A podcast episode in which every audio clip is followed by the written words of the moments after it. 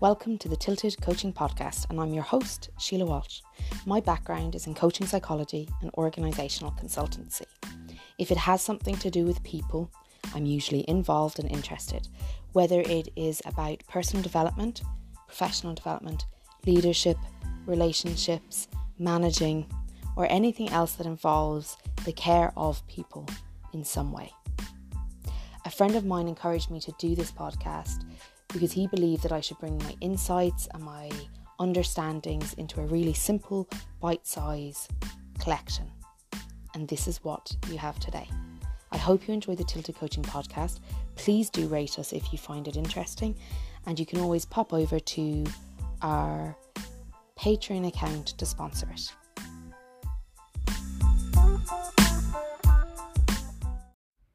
Thanks for joining me. This episode is about understanding why a conversation about performance without, without an understanding of well being is missing something and how one without the other is not sustainable. So, look, we've all heard so much about performance and about the need for a high performance team, high performance individuals. And we have KPIs and we bring coaches in and we we get people to hear motivational speakers and we recommend books and we go down this massive route of motivating people to to perform within a high performance bracket. And we do this in sports, but we do it in businesses.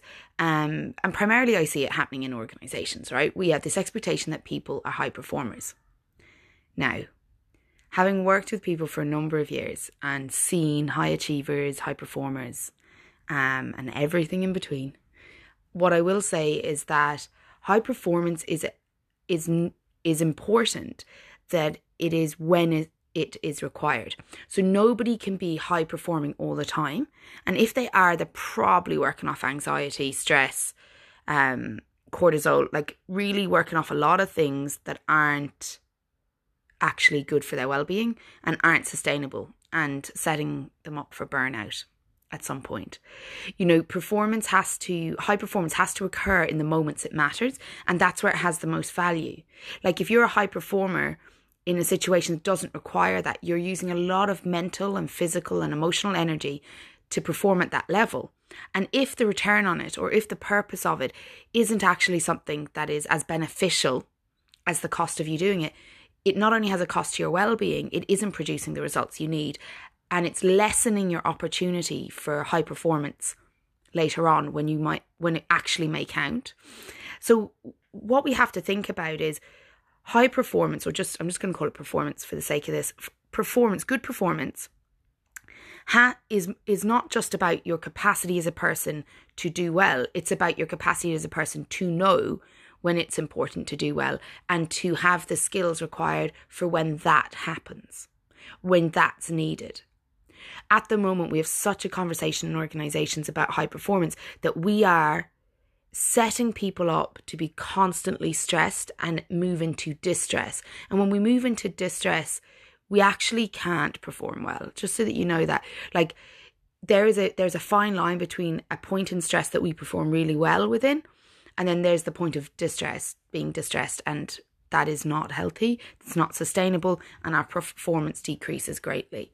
So, a lot of these performance reviews that are occurring in organizations aren't taking into account the importance of performance and when it's required and when it's not required. Because that conversation it's almost like we've become addicted to the, the notion of performance. And because we've become addicted to the notion of performance, we're ignoring that there are times to recoup, recover, rest which allows our performance when it matters to be at the top. But if we keep talking about performance without talking about well being, what we're going to start seeing is high performance having shorter and shorter um, lifespans in our companies, but also in their own well being. You know, um, so my suggestion is when you think about performance, think about when it most matters. Start there. You know, if organizations and teams and individuals thought about, okay, when does my performance most matter? And ensured by leaning on their well-being that they were in at the right place at the right time and had the right abilities in, ready to go and were able to access that high performance at those points they would find a greater return on their investment basically because you would be performing when it's required instead of burning yourself out when it's actually not required at that level. And it's a concept of balance, but it's actually a concept of balance from the perspective of doing really well and high performance. It's the concept that if you are having to perform highly every day, there's going to be a cost somewhere. And although you may not be paying that now, it will be paid because our bodies and our emotional resilience and our mental resilience can't sustain that. And so, if you want a high performing team, then you don't want to be rebuilding the team every couple of years or every couple of months because you can't you can't design a high performing team if they keep leaving because of burnout or they keep moving on or they keep having to call in sick. So well-being isn't just this fluffy notion.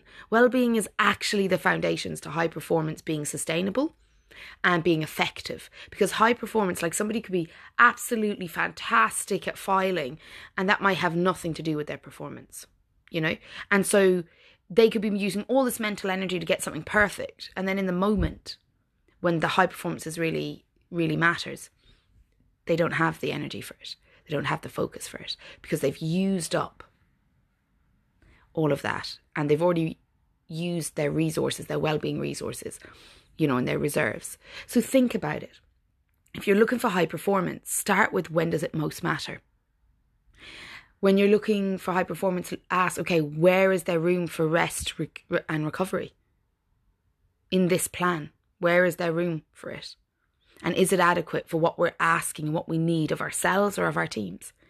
And when you take that approach, you not only are likely to hang on to your employees and your, your people and your team, but you're also likely to actually grow, expand their capacity rather than pushing them to the limits and then burn out or leaving or sick.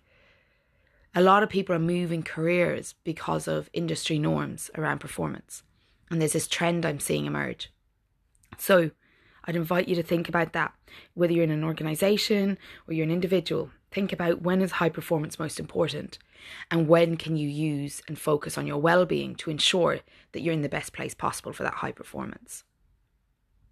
I'd love to hear your thoughts. Pop me a message on twitter sheila walsh 1 on instagram sheila walsh coach or info at sheilawalsh.com in my emails. I'd love to hear from you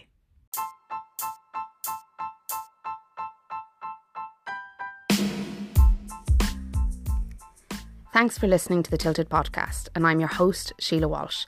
If you'd like to sponsor the Tilted Coaching Podcast, simply pop over to patreon.com slash tilted coaching and sponsor the podcast for as little as a cup of coffee a month. If I didn't say it correctly, pop over to the link in the bio, visit the Patreon page, and become a sponsor. Thanks a million.